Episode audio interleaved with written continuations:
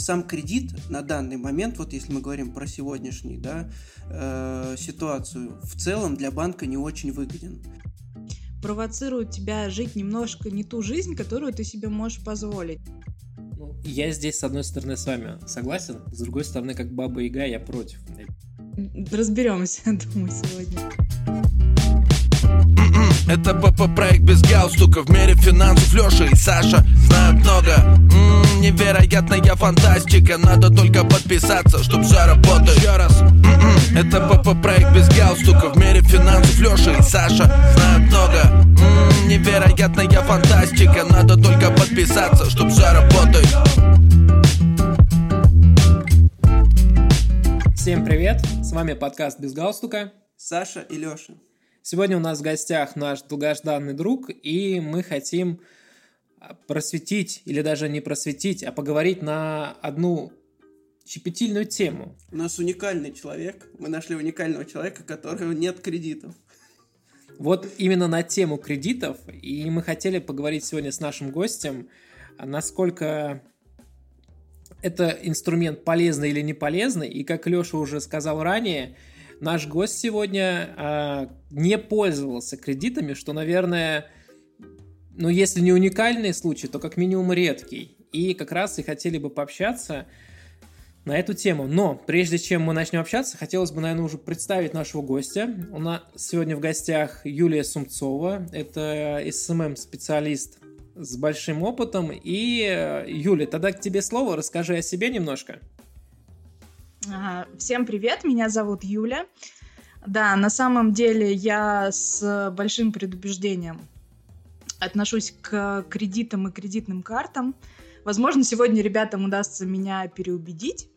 Вот. Но пока э, вся эта система, мне кажется, э, небезопасной, наверное, так сказать, для человека. Мне кажется, что там очень много ловушек, в которые можно попасться. И вот э, эти так называемые рассрочки, в которых прячутся проценты, вот это вот все, мне кажется, что для человека обычного, который не финансист и не разбирается в этом всем достаточно хорошо, тяжело м- пользоваться такими продуктами безопасно для себя. Вот.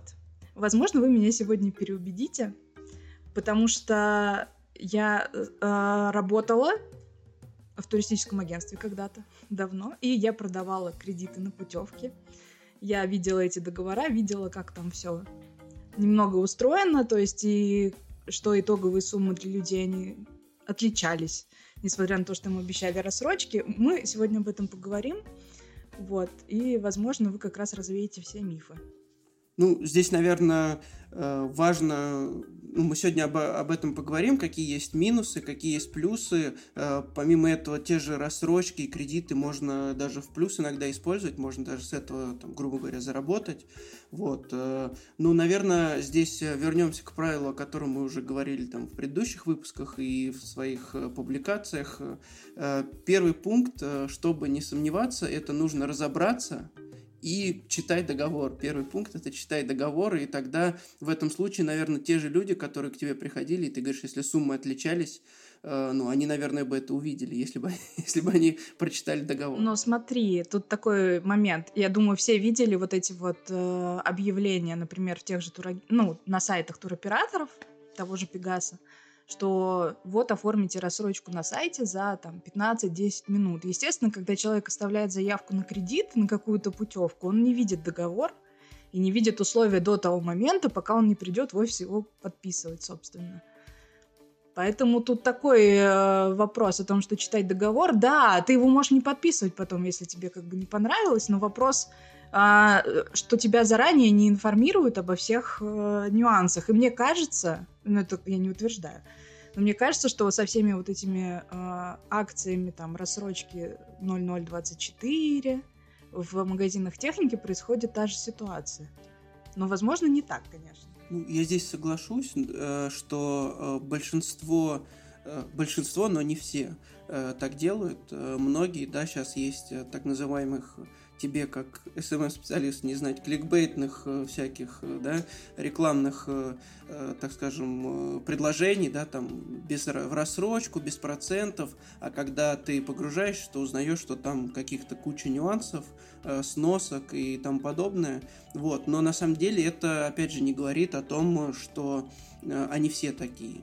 Здесь, опять же, если важно разобраться, посмотреть, почитать, Саш, может, у тебя есть что добавить? Есть что добавить. На самом деле нужно просто обращать внимание не только на условия, которые предлагают, но и сравнивать с другими предложениями. Просто, наверное, ты столкнулась в своей практике с вариантом, когда предлагается только, наверное, один вариант, и тот вариант, возможно, который выгоден менеджеру. Есть еще такой нюанс, это человеческий фактор – что те или иные условия или выбор той или иной программы может зависеть от человека, кто находится по ту сторону от клиента. И очень часто можно увидеть такое, что, например, сотрудник, который оформляет, неважно, он находится там, в магазине, либо в туристическом агентстве, у него есть выбор программ, который он может предложить клиенту. И далее уже в зависимости от той или иной программы, того или иного наполнения программы или условий составляет комиссионное вознаграждение, либо там потенциальная премия сотрудника. И здесь, конечно же, с большой долей вероятностью а, сотрудник будет предлагать вначале более дорогой вариант. Это, возможно, не рассрочка, а именно кредит, а потом уже спускаться к вариантам с рассрочки, потому что чем более выгодные условия для клиента, тем они менее выгодны для менеджера. Это, наверное, не секрет, это касается абсолютно всех сфер, и не только там сфер, связанных с кредитованиями. То есть чем более маржинальный продукт, тем больше доход получит менеджер от продажи. А у нас э, все сферы так или иначе коммерческие и связаны именно на продажах, и я могу предположить, что вот, вот твой случай, наверное, из этого числа, но программы рассрочки в принципе, они также существуют. Мы даже не так давно тоже на эту тему писали пост, как пользоваться картами рассрочки и вообще нужна ли она. И эту тему мы тоже затронем. Сейчас можно я вот как раз эту тему закончим про то, как там организовано было вот это вот. Возможно, вы тоже что-то скажете по поводу программ, которые предлагаются. Там э, система такая, что человек оставляет заявку на тур с конкретной суммой, и она отправляется сразу в несколько банков. Например, там русский стандарт, ВТБ, там подборка партнеров идет. И далее партнер, который одобряет, он связывается с клиентом, приглашает его для подписания договора в наш офис, нам присылает его на почту и так далее. То есть, э, я так понимаю, даже не всем людям на выгодных условиях предлагалось оформить этот э, кредит, вот, и то есть ты играешь в лотерею, ты не знаешь, какой банк тебе из четырех, из пяти одобрит, да, то есть ты, например, хочешь, не знаю, от ВТБ получить, а получаешь от русского стандарта с не очень выгодными условиями.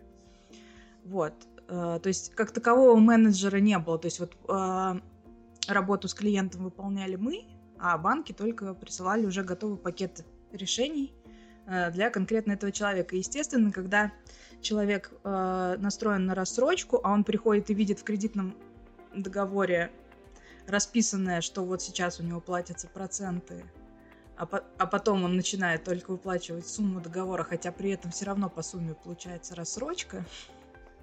Ну, там же написано, вот первые месяцы, там, по-моему, процент как раз гасится. Я права, да?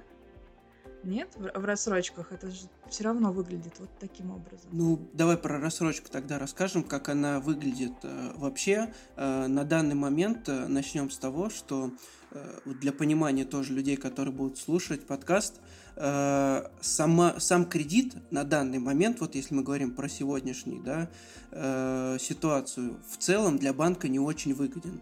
То есть сам продукт кредит, как выдать кредит клиенту, просто даже с процентом, он в целом банку не выгоден. Банк сейчас в основном зарабатывает на комиссии. Поэтому нам э, предлагаются активно очень всякие страхования, э, карточку к кредиту, который ты расплатишься, даже просто дебетовый э, и так далее. Вот, то есть это основная задача. Если мы говорим о рассрочке, то по факту э, это делается совместно с магазином, выдается кредит. Например, э, ты покупаешь вещь, которая стоит 100 рублей.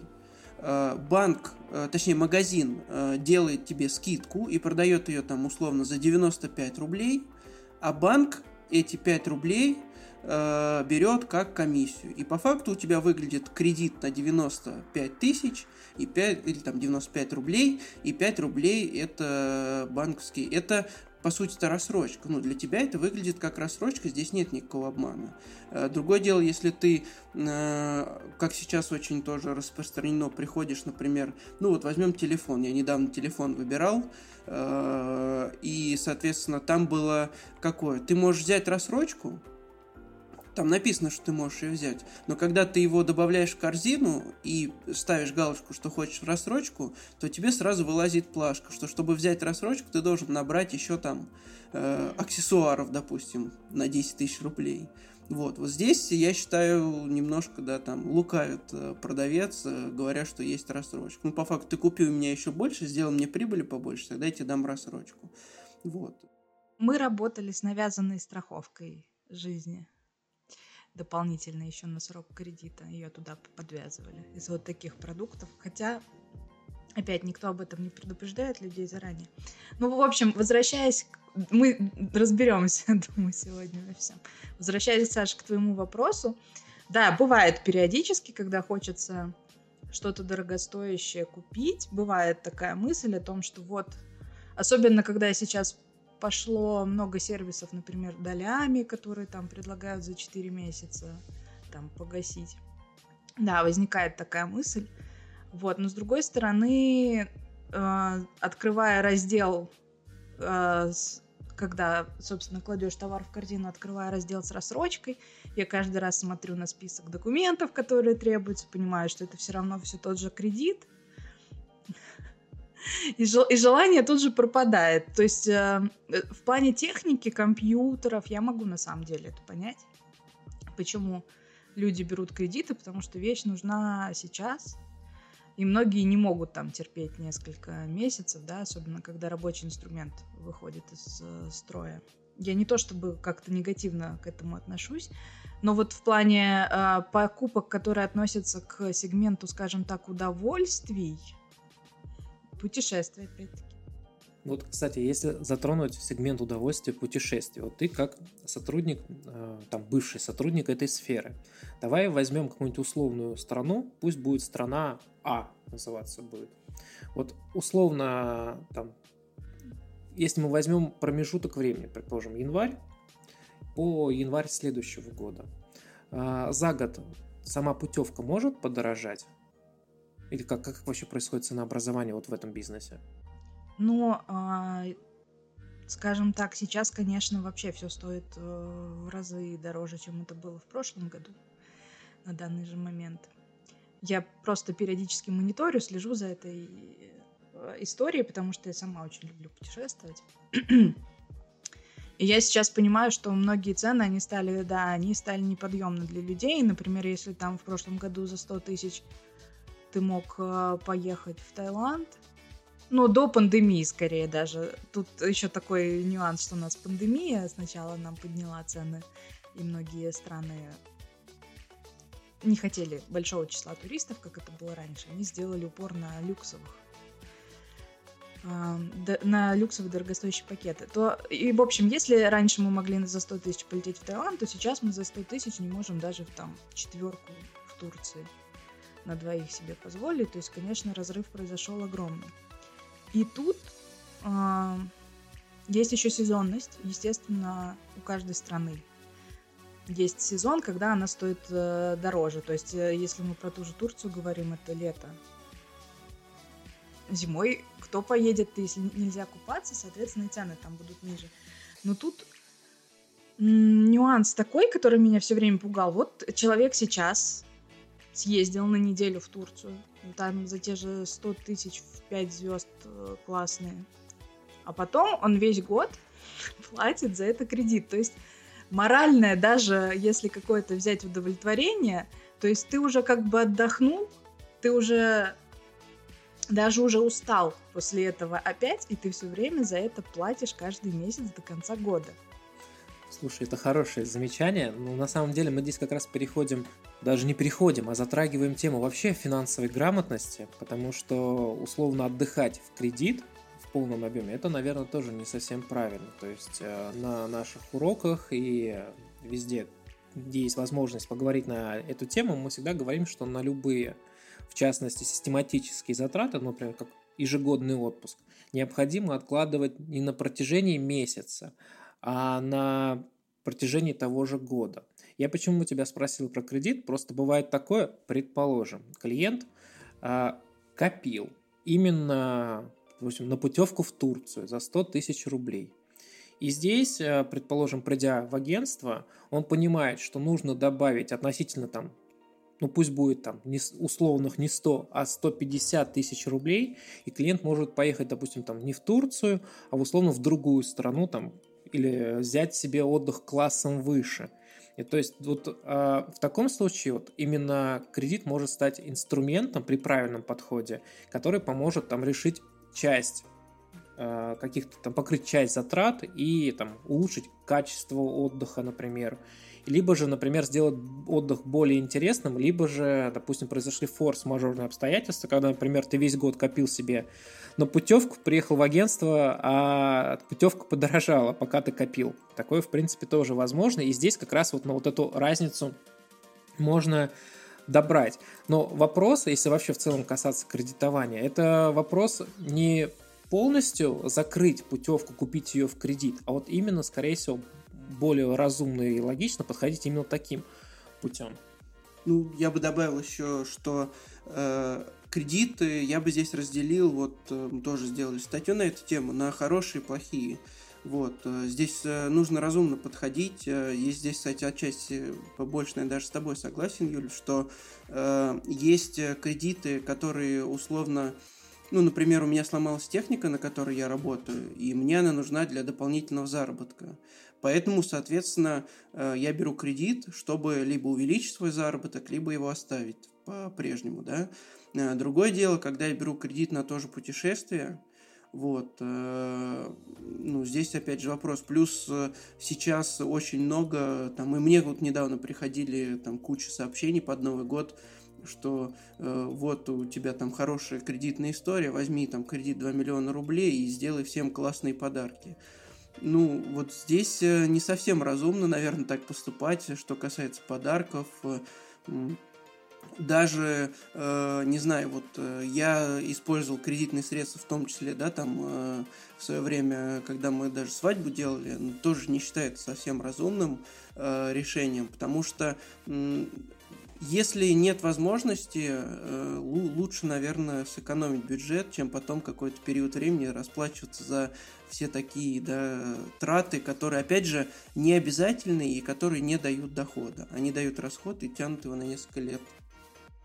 Вот, я тут соглашусь с тобой абсолютно, потому что одно из моих как раз предубеждений к кредитам, что они провоцируют тебя жить немножко не ту жизнь, которую ты себе можешь позволить. То есть тебе кажется, что ты себе сейчас...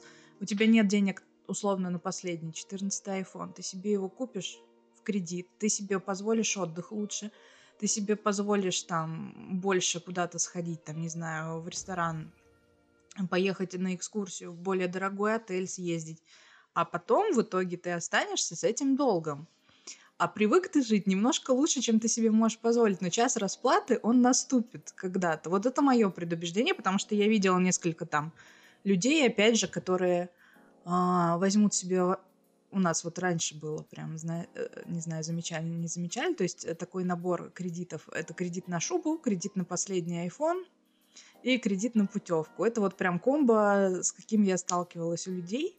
И в какой-то момент наступает э, период расплаты, когда они просто всю свою зарплату отдают, чтобы погасить и чтобы не росли дальше в рассрочке и так далее. И то есть люди остаются, ну, я не знаю, на что они как бы выживали, просто я таких видела. То есть когда реально вся зарплата уходит на то, чтобы погасить кредит. Здесь, наверное, речь идет э, в первую очередь, вот мы опять же начали немножко сумбурно с тем, на тему перескочили. Что касается в целом кредитов, тогда можно так вот первый пункт подытожить.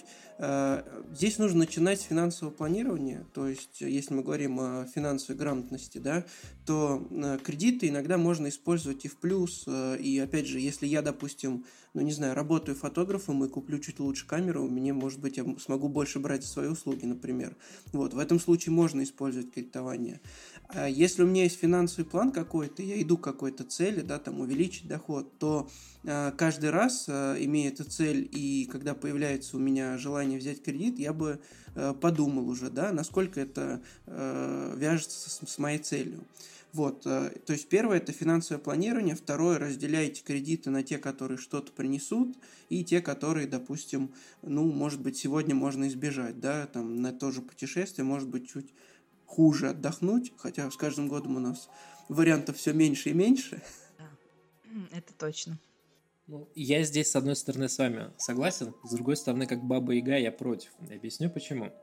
А, мы зачастую во многом если говорим о финансовой грамотности, финансовом планировании, это всегда скрупулезный подсчет. И я, когда рассказывал в том числе про путешествия, имел в виду, что если у вас условно запланировано какое-то путешествие, и ну, приведу другой пример. А, наверное, тогда давайте из личной жизни. Вот, предположим, вы хотели поехать путешествовать, ну, в Европу, давайте так скажем, условно, в Европу, в какую-то страну. И откладывая это путешествие из года в год, мы сейчас пришли к ситуации, что, наверное, еще энное количество лет мы теперь э, не по путешествию. Мы, конечно же, все это время также можем откладывать, но, например, тот момент, который был, он конкретно в моей жизни уже пропущен. И на протяжении трех лет то, что мы планировали вот эту большую поездку, она не состоялась. И теперь в ближайшее время не скоро состоится. Плохо ли это хорошо? С одной стороны, хорошо. То есть тот бюджет, который был там запланирован, он пошел либо на другие вещи, либо как-то перераспределен, либо там ну, ушел по другим, в общем, назначениям, либо остался в копилке, неважно. Но смысл в том, что цель, которую ты себе ставил, она не достигнута. И не достигнута, возможно, именно из-за того, что в определенный момент не решившись на какие-то обязательства, возможно, даже и кредитные. Я не говорю, что это полностью оплаченная путевка, нет, как какая-то часть. Но этот пункт уже будет не реализован. Приведу другой пример. Предположим, а, если с развлечениями это все понятно, это уже каждый смотрит индивидуально. Я не агитирую за то, что нужно а, поощрять все свои хотелки, ни в коем случае. То есть, если это, как бы приводил пример, запланировано. Давайте рассмотрим другой пример. Предположим, покупка, давайте недвижимости. Автомобиль, сейчас если приведу в пример, это не очень сейчас хороший пример будет, но предположим недвижимость. А буквально год назад а, недвижимость стоила совершенно других денег. В некоторых случаях эта разница достигает два раза – на своем примере могу сказать, что за одной и той же квартиру уже больше года наблюдая, вижу, как цена на нее выросла приблизительно на 70-80%. Ничего не поменялось, но цена выросла. И условно, если бы я вернулся бы в прошлое на год, я бы, скорее всего, бы э, воспользовался бы заемными средствами в виде ипотечного обязательства, но приобрел бы жилье, ну сейчас говорим про условные цифры, условно за миллион рублей, нежели сейчас если вдруг я захочу приобрести это жилье, я уже возьму его фактически почти за 2 миллиона рублей. Ну, тут вопрос, возьмет ли у них кто-то за эти условные 2 миллиона рублей, найдется ли покупатель. Тут такой вопрос. Второе. Мы сейчас живем, конечно, в ситуации, когда макроэкономические факторы повернулись э, так, что никто не мог предсказать, и это произошло меньше, чем за год. То есть тут планируй, не планируй, непонятно как из многих ситуаций жизненных выплывать, да, и то, что мы наблюдали, э, те же самые скачки э, ставок по кредитам и так далее, то есть я так понимаю, что в прошлом году, в начале прошлого года очень резко, да, выросли ставки по кредитам, в том числе ипотечные, и люди, которые как раз э, копили на квартиру, и они подумали, что лучше мы сейчас возьмем, чем подождем еще и непонятно в каких условиях окажемся. Но я так понимаю, они могут на как это, рефинансирование, да, кредита подать. Вот, ну то есть э, тут э, мы сейчас в такой ситуации живем, мне кажется, когда слишком много факторов сошлось в том, чтобы что-то можно было планировать наперед. И мне кажется, мы еще долго не вернемся к тем условиям, в которых мы жили. То есть, и мы сейчас живем в таких условиях, можем ли мы а, рассчитывать на себя на 100% и понимать, что наша финансовая ситуация не изменится в ближайший год, и мы реально сможем следовать финансовому плану, который мы составили, выплачивать этот кредит и так далее. Насколько сейчас рискованно или целесообразно вообще брать ипотеку даже ту же? Ну, э, что касается финансового плана, его всегда можно составлять. Это, ну, опять же, если взять пример э, какой-нибудь элементарный, если мне там надо сходить э, в магазин за молоком. Вот. Э, понятно, что мы это делаем машинально, но если я просто иду, вот просто иду, то я, э, возможно, встречусь там с какими-нибудь факторами, я не знаю, там сломался светофор, и я долго буду стоять, ждать, пока меня кто-то пропустит, не знаю, там я э, подверну ногу в яме и так далее. А если я спланирую, то когда ты планируешь, ты же и факторы можешь какие-то предусмотреть. Понятно, что те, что произошли, еще и так называемая комбо, да, всех-всех-всех факторов, которые случились за последние годы, их сложно, они называются, да, черный лебедь, вот, в экономике, то есть они произошли сразу еще и подряд. Вот. Э, их сложно присмотреть, но какие-то можно. А что касается, допустим, э, ипотеки, это интересная тема, что касается кредитования. А почему? Здесь можно же рассмотреть, во-первых, для чего вы покупаете квартиру. Ну, некоторые люди э, покупают одну квартиру за всю жизнь и, ну, как бы в ней живут, и все, и на этом все закончилось. Вот, быстрее ее выплатить, и всю жизнь ее платят, да. Это один момент, и здесь можно рассматривать с точки зрения, вот как Саша сказал, э, подорожание, опять же, что я ее потом дороже куплю, либо кому-то жить негде, да, ему по сути, пофиг, сколько она будет стоить потом и сколько она стоит сейчас, ему нужно вот купить и все. Вот, поэтому он будет э, по-другому ориентироваться. Э, либо кто-то хочет продать дороже, либо кто-то хочет сдавать. Но здесь, э, к чему я веду, здесь еще есть какой фактор? Помимо того, что стоимость квартиры будет меняться, то есть мы, возможно, ее купим дороже, еще и взятые кредитные обязательства, у нас же есть инфляция, по идее, с инфляцией должна увеличиваться зарплата, и кредит должно э, вроде как э, платить э, быть все легче и легче, вот, и то есть если твоя зарплата увеличивается, ну, я думаю, если мы говорим там о молодых семьях, допустим, у которых есть сейчас всевозможная поддержка, так или иначе, да, там какие-то материнский капитал и прочее, то я думаю, что лучше взять сразу, чем потом она, возможно, подорожает, во-первых. Во-вторых, все-таки, когда человек молод, то с большей вероятностью его доход будет хоть немножко увеличиваться. Даже там мы не говорим про индексацию, да, которая сейчас далеко не у всех, несмотря на все события. Вот, что здесь э, можно, наоборот, в плюс играть. Вот, э, тем, что зафиксируешь свой платеж, но за счет инфляции, возможно, у тебя увеличится заработная плата. Но опять же, подходим разумно, не брать, чтобы платеж был 80% от вашей зарплаты. Ну вот я тут, кстати, соглашусь по поводу того, что материнский капитал надо вкладывать, и лучше его вкладывать, конечно, в недвижимость и брать ипотеку, потому что если, например, брать квартиру на этапе застройки, есть шансы увеличить свои вложения прям в два раза к моменту, ну, к моменту сдачи дома, потому что я наблюдала такое несколько раз у своих знакомых. Это вот прям, тут я соглашусь, это крутой вариант э, инвестиций, но материнские капиталы прошли мимо меня. Тут даже вопрос не только в материнском капитале, ведь материнский капитал это просто поддержка со стороны государства, которая может быть, а может и не быть. Кстати, не так давно мы писали на эту тему. Кто хочет ознакомиться более детально, найдите этот пост, почитайте. Вот. А вопрос, вот затронул тему, ту же самую недвижимость на этапе застройки. Ты правильно сказала, что на этапе застройки очень ча- часто можно встретить разницу цен, ну, колоссальную на этапе застройки и на этапе уже готовой сдачи жилья. И вот возьмем опять же ситуацию. Предположим, возьмем а, такую мифическую ситуацию. Квартира на этапе застройки стоит 1 миллион рублей. На этапе сдачи он, он стоит 2 миллиона рублей. Предположим, у тебя э, нету ни миллиона, ни двух миллионов рублей, но ты хотел бы приобрести объект недвижимости, например, сейчас, его приобрести для того, чтобы твой ребенок в будущем условно был чем-то обеспечен. И вот у тебя есть два варианта. Первый вариант – это копить. Правильный это вариант? Да, он 100% правильный, и если ты выбрал этот вариант, ты молодец. И, значит, ты уже копишь и откладываешь. Но есть факторы, про которые мы уже говорили. Это инфляция, в частности, которая обесценивает наши с вами денежные средства в кошельках, но и рост цен уже непосредственно самого объекта недвижимости. Вот вернемся к ситуации.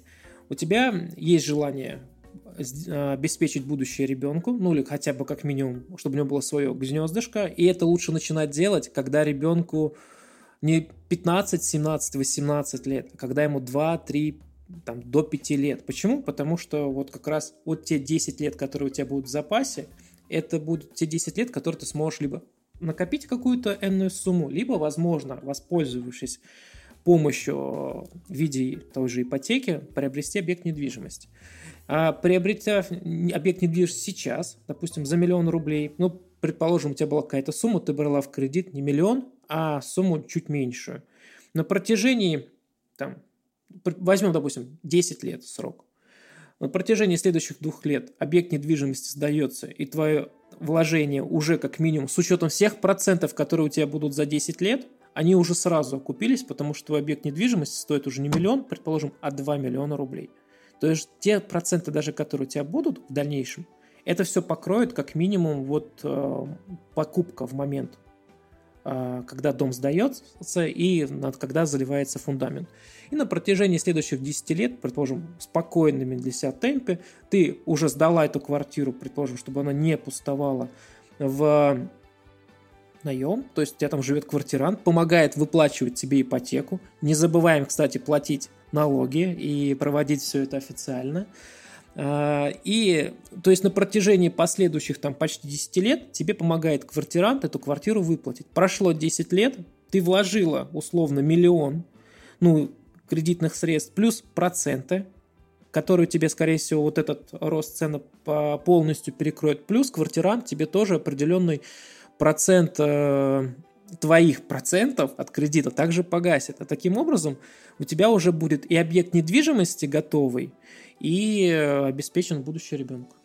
Еще добавить хочу про вычет. Вычет тоже может помочь. Э, соответственно, не забывайте, что есть возможность получить вычет, кстати говоря, используя ипотеку и просто с покупки недвижимости даже за собственные средства. А что касается э, материнского капитала, как же он прошел мимо тебя? Насколько я знаю, у тебя пока только один ребенок, Поэтому, поэтому, Юль, ты еще, еще можешь воспользоваться. За второго и последующих дают. Ну, я за первого имела в виду, вот прям я не, чуть-чуть не попала. По поводу новостройки еще, э, Саш, такой момент скажу, что а, когда сдается квартира, в ней нужно сделать еще ремонт, еще на миллион и еще взять кредиты. Понятное дело, что кто-то потом из квартирантов ну, собственно, с этой оплаты за квартиру можно гасить ипотеку, смотря какой платеж там, либо ее часть. Это очень удобно. Но в какой-то момент мы столкнемся с тем, что кредит окажется не один и весьма внушительный.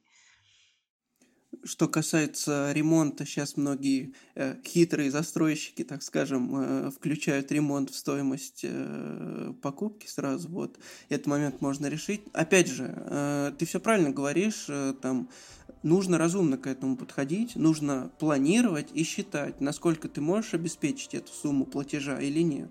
Вот, это что касается любого кредита, да, то, с чего мы начали. Первое, мы рассматриваем, насколько этот кредит полезен или нет – Э, в нашем случае, да, конкретном, опять же, для кого-то покупка дорогого, например, того же ноутбука, это просто там поиграть в игры, а для кого-то это основной источник заработка, и здесь уже тогда, ну, почему нет? Э, вот, если ты все рассчитал, продумал, и ты уверен э, в своих действиях.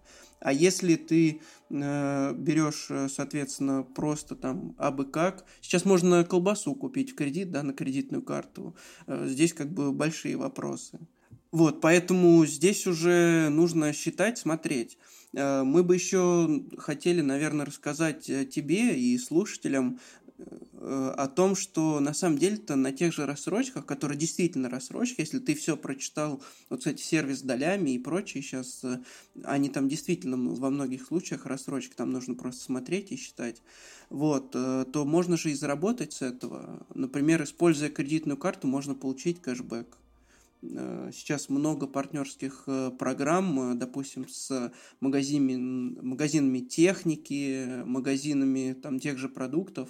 Не обязательно же э, уходить да, с головой в кредитную карту и потратить весь э, лимит, который у тебя есть. Можно, например, взять кредитную карту, получить кэшбэк и закрыть ее. Почему нет, если такой вариант использовать? Что ты думаешь об этом? Ну, у меня, например, к дебетовой карте тоже подключен кэшбэк и все те же возможности. Зачем я буду кредитной пользоваться?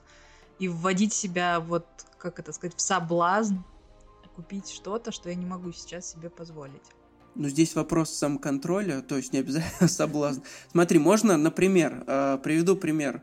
Я вот недавно рассматривал э, такой пример с одного из банков, но там, опять же, были те самые сноски, да, но э, я знаю, что есть предложения от других банков, в которых этих сносок нет.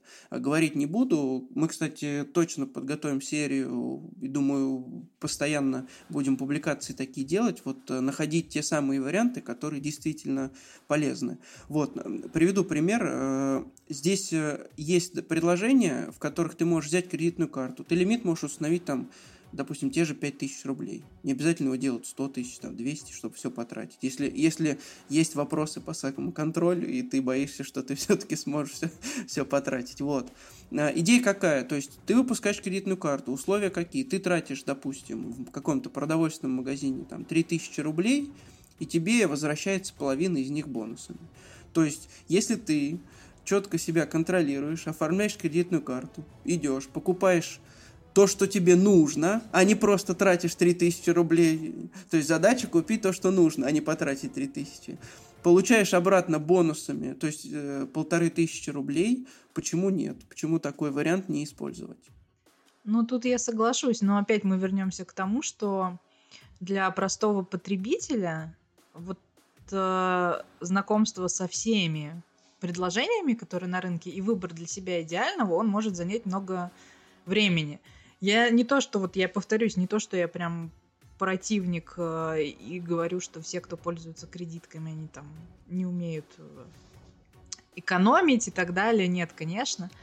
А инструмент каждый выбирает, который удобен ему. То есть я для себя выбрала, что я не могу со всеми предлагать... Вот как потребитель там обычный, без э, супер каких-то знаний о финансах, но при этом я не могу сказать, что я там финансово совсем неграмотная.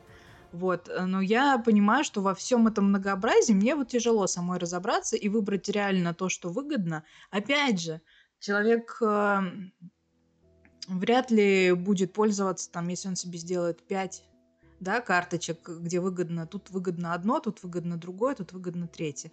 Он вряд ли сможет за этим всем нормально следить и все это использовать.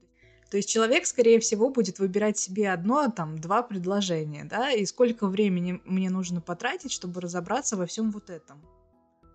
Ты заставляешь взять нас обязательство делать постоянно эти посты, но мы, я думаю, подумаем над этим, будем э, делать. На самом деле, Э, как и во всем, э, сложно пользоваться телевизором. Вот сложно или нет? Нет. Сложно пользоваться телевизору годовалому ребенку. Мне кажется, уже нет. Ну, уже нет. Ладно, хорошо. Сложно ли пользоваться банкоматом бабушки, которой 80? Ну, понятное дело, что это как вопрос привычки, вопрос я думаю, вопрос желания в первую очередь. Мы по вот э, понятно, что у некоторых э, не получается, да, что-то делать, там, я не знаю. Э, но, например, если желание есть большое, то ты научишься. Если у тебя есть цель, я не знаю, наверняка ты делаешь все равно какие-то покупки и э, не разбираешься там в тех же, например, э, там, как и мы, и я тоже там в технике в какой-то, прям на 100%. Но ты берешь, открываешь, смотришь, читаешь статьи и так далее. Здесь же это тоже можно сделать. Может быть, это э, менее получится продуктивно в том плане, что ты взаимодействуешь с этим постоянно, а там с финансами там, с финансовой грамотностью не так часто все люди взаимодействуют, да, но э, тем не менее можно изучить. Опять же, есть э, помимо нас еще куча всяких ресурсов, на которых тоже есть подобные статьи, можно просто прочитать и разобраться. Вопрос в желании. Ну, я согласна, что вопрос даже, знаешь, не только в желании, во-первых, в том, что на это изначально нужно потратить прям нормально времени, опять-таки отобрать ресурсы, которым можно доверять, да. То есть вероятность, что я позвоню э, Саше или тебе и спрошу про какое-нибудь предложение, она гораздо выше, чем я полезу это гуглить. Ну, потому что, опять-таки, временная затрата. Вот. И тут как бы еще такой нюанс, что, например, выбирая технику, я предпочту специалиста какого-то спросить, который уже там, например, собирал компьютер, допустим, даже если кто-то из моих знакомых, он уже столкнулся, он уже собрал, он уже где-то проконсультировался, потому что так я быстрее получу информацию. Вот, поэтому хотелось бы от вас дайджесты видеть по предложениям какие-то крутые, прям на регулярной основе. Мне кажется, это очень будет всем полезно. Все, хорошо договорились, мы будем э, делать, э, выберем какой-то день, и раз в неделю, я думаю, мы сможем это осилить.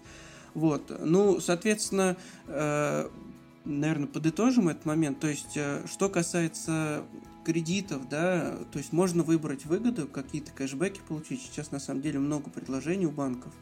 Э, тем более, если вы делаете, мы же не говорим, да, там о покупке, опять же, той же там колбасы или хлеба. Если ты покупаешь дорогую технику, то можно сесть разобраться. Э, ну, я, например, сам там, в прошлом году в прошлом вроде, вроде в прошлом, последние несколько лет смешались.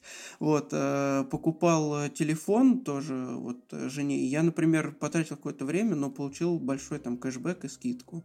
Вот, это первый момент. А второй момент, если у вас даже есть наличные на покупку чего-то, можно же, например, взять рассрочку на год, положить деньги на вклад и получить с них проценты, просто отдавая долями или там частями или еще какими-нибудь э, э, видом рассрочки э, возвращать денежные средства. Саша.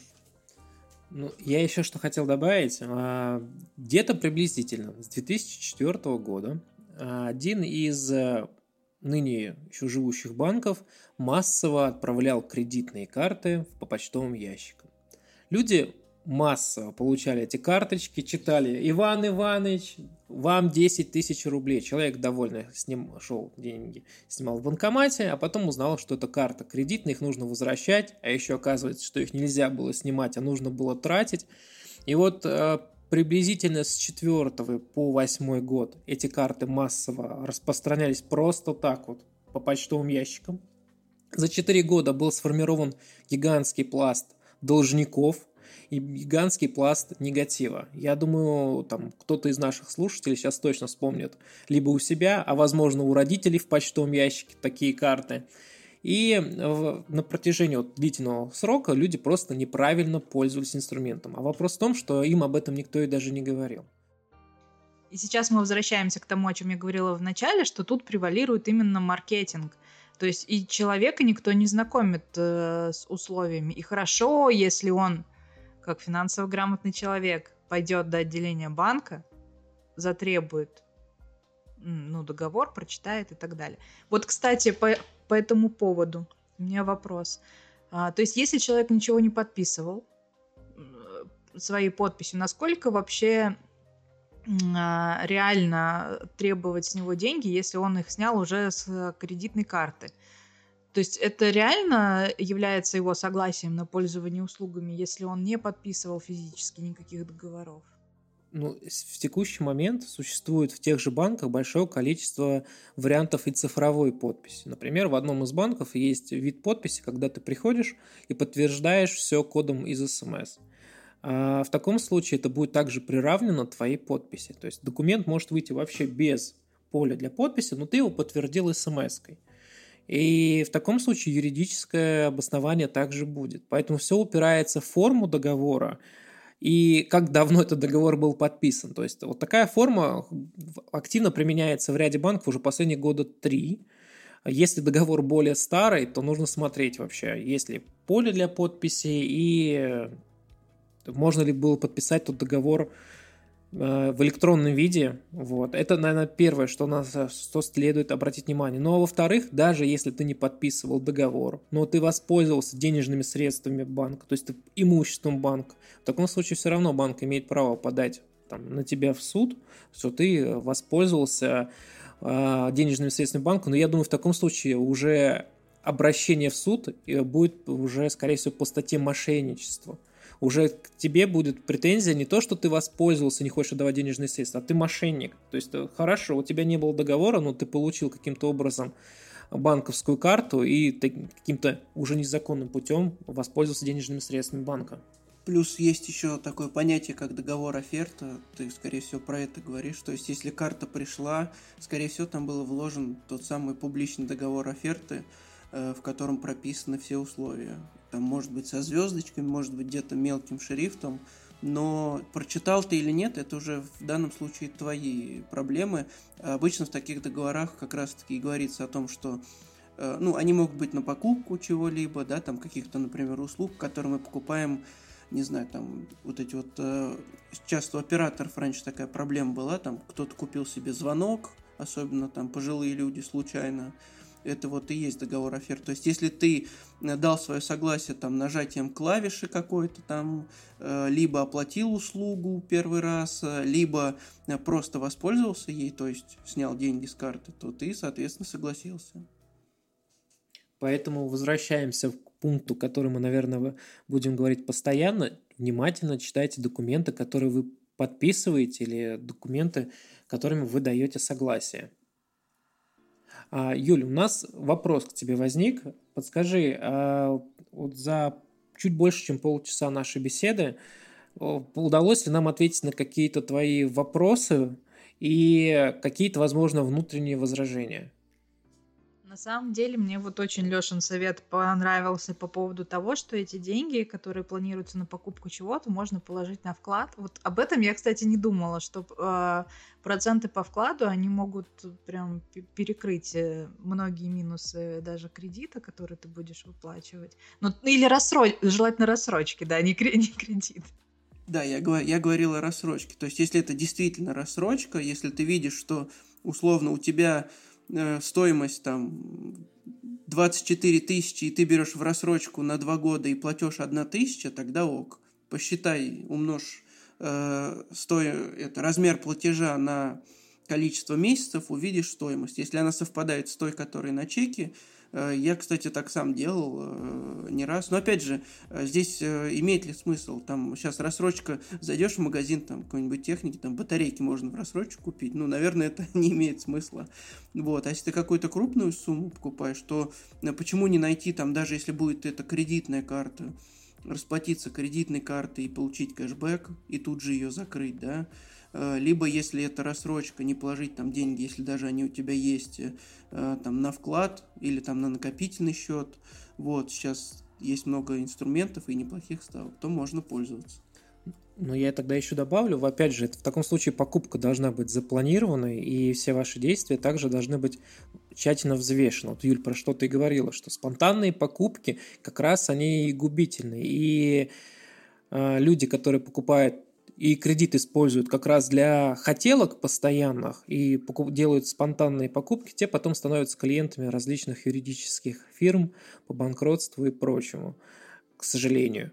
А, в любом случае, это кредитная карта, либо кредит, любой инструмент нужно использовать с головой. Это касается даже не только кредит, кредитов вообще в целом, но и любых финансовых инструментов. Просто нужно ими уметь пользоваться и взвешивать все за и против. Я предлагаю Юле слово вернуть, мы можем очень долго говорить. Вот, ты сказал, что вот э, про момент э, с тем, что можно на вклад положить, может быть, еще что запомнил, может быть, вопросы еще какие-то остались у тебя? Из вопросов, наверное, вот смотрите, у меня, получается, нет вообще никакой кредитной истории, да? То есть, а, э, если я захочу, например, взять тот же какой-нибудь э, ипотечный кредит, будут ли мне доверять как человеку, который в жизни вот не пользовался ни кредиткой и так далее? Не получится ли так, что вот я, например, решу сейчас чем-нибудь воспользоваться и попаду в невыгодные условия? Или вот эта вот кредитная история, это вот все уже пережитки? Ну, нет, кредитные истории не пережитки. Что касается условий, на самом деле условия от кредитной истории, я думаю, что они не совсем э, на 100% зависят. А вот э, касаемо самого дадут или нет, э, вот здесь уже могут возникнуть проблемы. Обычно рекомендация взять какой-нибудь небольшой, допустим, ту же рассрочку, например, или кредит, ну, там, на какую-то мелочь. Самое главное, чтобы прошло там 3-6 платежей, вот, ну и закрыть его. Вот, пускай там будет даже небольшая переплата, соответственно, у тебя уже отразится это в кредитной истории. Некоторые банки до сих пор э, не доверяют э, людям, у которых нет кредитной истории, вот, и что касаемо тем более больших ипотечных кредитов. Но, я не знаю, тебе приходят какие-то предложения э, ну вот, кстати, предложения приходят, и вот про 2 миллиона мне тоже приходило. Ну, мне там не было написано, что у вас прекрасная кредитная история, но так как, видимо, я зарплатной картой банка достаточно длительное время пользуюсь. Ну, что касается ипотеки, и если нет кредитной истории, я думаю, что, во-первых, да и всех остальных кредитов, во-первых, у зарплатного банка, скорее всего, будут чуть лучше условия, но не, но не факт, не сто процентов, но скорее с большей вероятностью. И большей вероятностью одобрения. Вот. А если пройтись по нескольким банкам, то я думаю, можно даже без кредитной истории найти свой банк. Ну, я тогда тоже добавлю, что касается кредитной истории. Ну, в идеале, да, кредитная история может там на что-то не влиять, но не во всех банках. Все зависит от того, как построена процедура в том или ином банке. В некоторых банках ведется своя кредитная история, они э, запрашивают у сторонних банков, ну, не банков, а процессинговых центров, которые изучают все, а кто-то ведет свою. И при расчете ставки, если вы, допустим, новый клиент для банка, в некоторых банках это может играть на ставку. Это, Юль, как ты говорил, условно рекламная, реклама может обещать там условных 10%, по факту одобрится кредит там по 27%, потому что вы не пользовались кредитом, у вас нет кредитной истории, и, допустим, вы не клиент банка ранее был. Это тоже играет, но может быть не столь значимую роль, как это было энное количество времени назад, но все равно также влияет. Поэтому если вы хотите именно по большому там, кредиту, ну, тоже ипотека, самые выгодные условия, конечно же, нужно, чтобы у вас как минимум была кредитная история. Еще маленький такой вот совет. А, если вы понимаете, что предположим, в ближайшие два года вы задумаетесь о том, чтобы приобрести ипотеку, возьмите кредит – на небольшую сумму и платите как вот по часам, сумма в сумму. Как Леша говорил в самом начале, банкам сейчас сами кредиты не очень выгодно. Ну, как, как сам продукт, то есть это не самый главный инструмент заработка. Поэтому, если вы гасите кредиты досрочно, вы потенциально для клиентов, э, как потенциальный клиент, не очень интересны. Но если вы платите условно протяжении трех лет без просрочек и ровно в дату, то вы максимально интересны. Почему? Потому что вы заплатили максимальные проценты, которые могли, и банк тоже на вас заработал.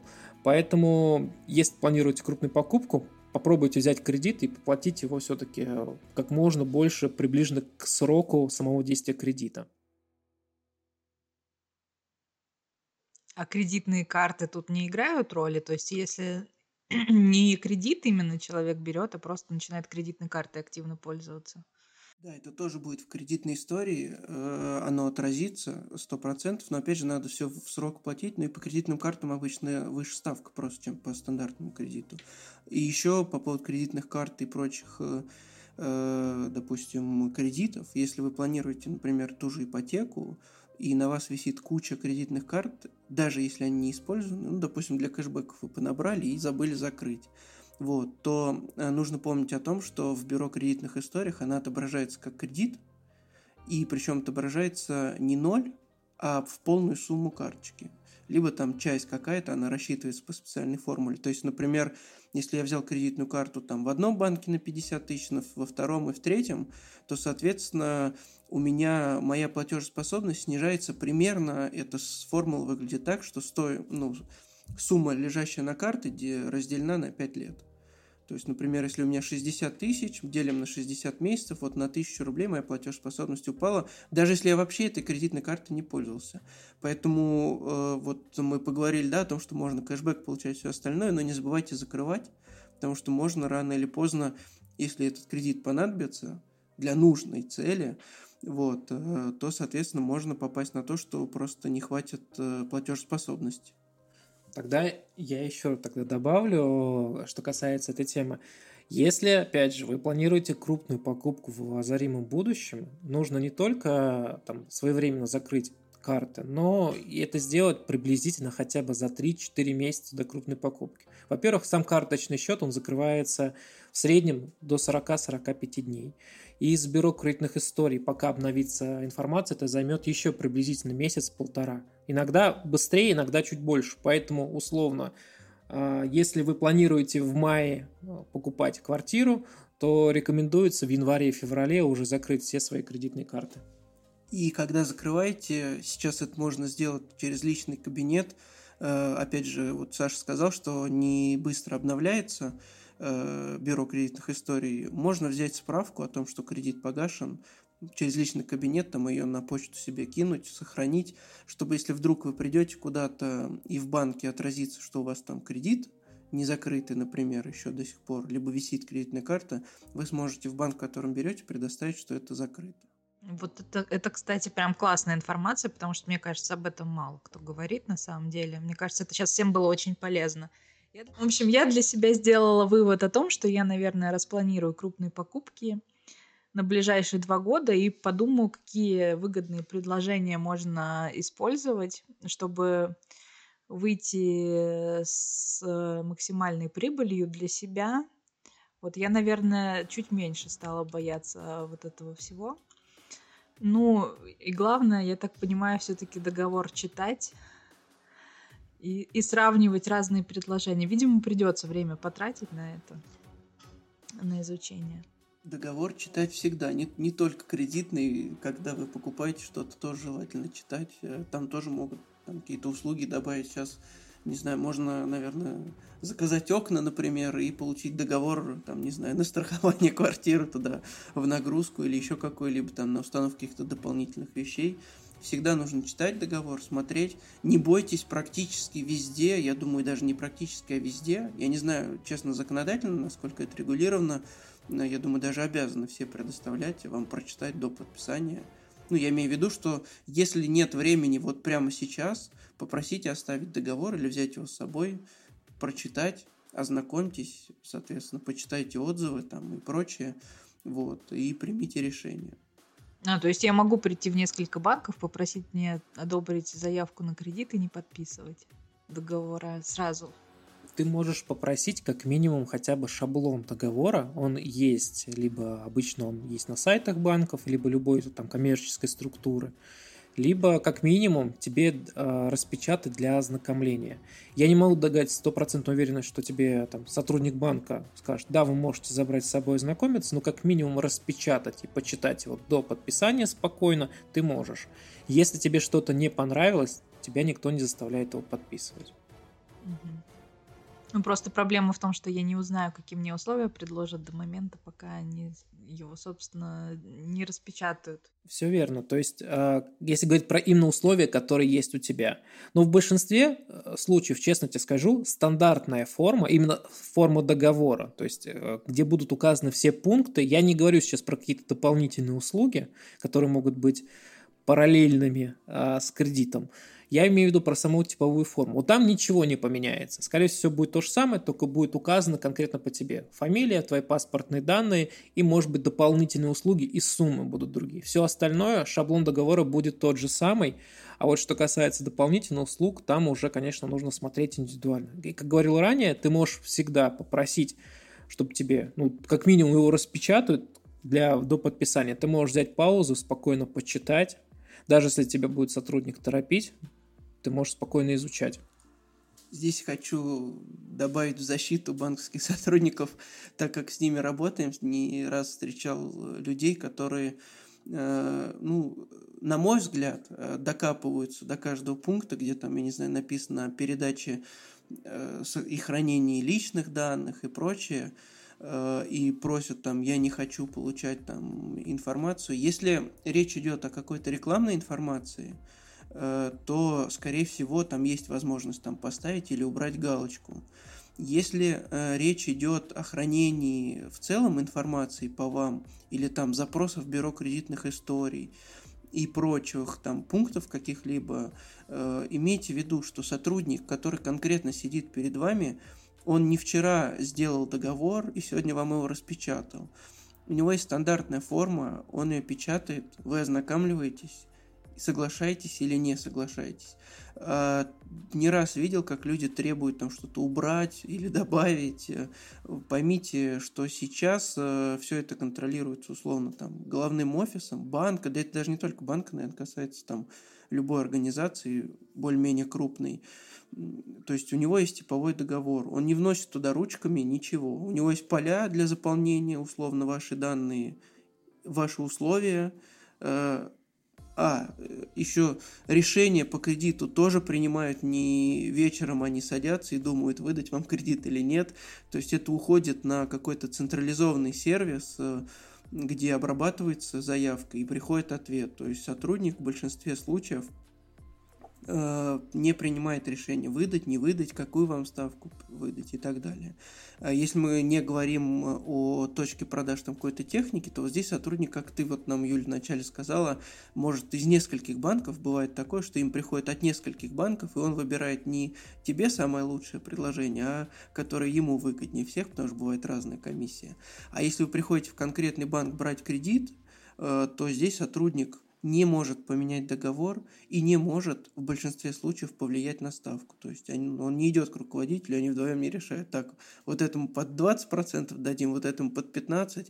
Вот. Поэтому читайте, ознакомливайтесь, не, бой, не бойтесь брать, ознакомиться договор, но и, так скажем, всего в меру, да, не требуйте от сотрудников невозможного. Поэтому, если вы понимаете, что вы точно будете скрупулезно изучать весь договор – вы можете скачать типовую форму на том же сайте финучреждения, куда вы обратились, и заранее ознакомиться. Если у вас какие-то будут вопросы, вы уже будете подготовлены и не будете мучить а, человека напротив. Большое спасибо. Я на самом деле сегодня и новое в том числе узнала. Не только выступила в роли человека, который вам на все возражает. В общем, было очень здорово. Спасибо. И на самом деле, наверное, правда, я перестала чуть-чуть а, бояться вот этой всей истории. Я думаю, разберусь, потому что на самом деле, как мы сегодня пришли к выводу, какие-то крупные покупки, которые обязательные для тебя, возможно, лучше Возможно, лучше и сейчас взять какую-то ипотеку и так далее, потому что что у нас будет в ближайшие несколько лет, неизвестно. Но на все надо рассчитывать силы свои, все надо планировать, продумывать и так далее. Я предлагаю подытожить и заканчивать. Э, э, первое. Э, кредиты, если и берете, берите только на то, что либо даст вам доход, либо получите какую-то выгоду, либо это уж прям сильно необходимая вещь, там, ну, я не знаю, не знаю, заболел кто-то сильно и э, знаю, срочно нужно что-то купить, ну, возможно, можно воспользоваться, да, там, кредитом или кредитной картой, но по максимуму избежать э, каких-то покупок, да, эмоциональных и прочего. Второе, а точнее это первый, у нас всегда пункт «читайте договор», э, когда, да, любую сделку совершайте, не обязательно кредиты. И третье, не бойтесь э, брать кредиты, но ознакомьтесь с условиями, используйте их нужные цели и так далее. Вот. Четвертое еще добавил бы Планируйте, э, мы точно поговорим о планировании финансов и всего остального в следующих выпусках. Вот. Так, наверное, все у меня. Я добавлю тогда еще пятый пункт. Не стесняйтесь задавать вопросы. Даже если вы пришли в финансовое учреждение и вам что-то непонятно, а, вы можете задать вопрос сотруднику, и сотрудник вам ответит. Ну и тогда шестой пункт. Изучайте информацию самостоятельно. Сейчас очень много информации, много источников, и приложив капельку усилий, можно себя просветить и стать более финансово грамотным. Ну да, и помните о том, что не все источники, так скажем, не заинтересованные лица, по той причине, что ну, сотрудник банка, вы должны понимать, что он э, работает не в благотворительной организации, да, банк это все-таки структура, которая зарабатывает. Э, люди, которые э, вам о каких-то продуктах рассказывают, тоже, возможно, с этих продуктов могут что-то зарабатывать, да, даже которые даже которые ведут какой-то блог. вот, поэтому все их рекомендации смотрите, проверяйте на полезность конкретно вам. Вот, э, людям можно доверять, но проверять. Вот, наверное, все. Из шестого пункта мы делаем вывод, что надо подписываться на ребят без галстука, и мы ждем от вас тогда подборку каких-то источников, которые надежны и можно доверять. Да, мы точно будем выбирать какие-то продукты, наверное, самые выгодные. Ну, не только продукты, а вот источники, где можно там, например, может быть, вы знаете, где обновляются какие-то предложения, предложения. Я думаю, мы сами будем находить эти предложения и конкретно прям выкатывать. Ну, значит, подписываемся. Возможно, с реферальной ссылкой чтобы, чтобы нам на развитие канала тоже что-то упало. Ну, мы тоже все секреты тогда не будем раскрывать. У нас много планов э, по развитию в частности, интерактивного контента. И следите в соцсетях подробно, мы все будем рассказывать. И, кстати, мы открыты для предложений. А, вы можете рекомендовать тот контент, который был бы интересен, и темы, которые были бы интересны вам, а мы, с своей стороны, будем их подсвечивать. Я предлагаю заканчивать. С вами был проект «Без галстука». Саша. Лёша. И Юля. Всем пока, до новых встреч. Это ПП проект без галстука В мире финансов Леша и Саша знают много М-м, Невероятная фантастика Надо только подписаться, чтоб все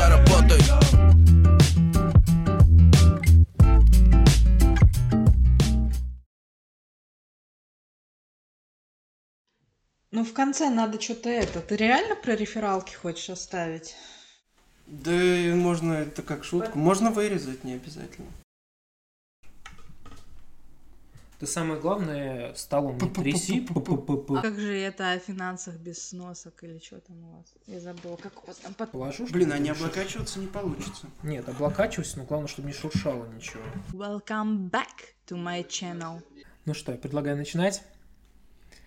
Всем Нет, ну давай по-человечески в таком случае. Всем привет, с вами подкаст «Без галстука».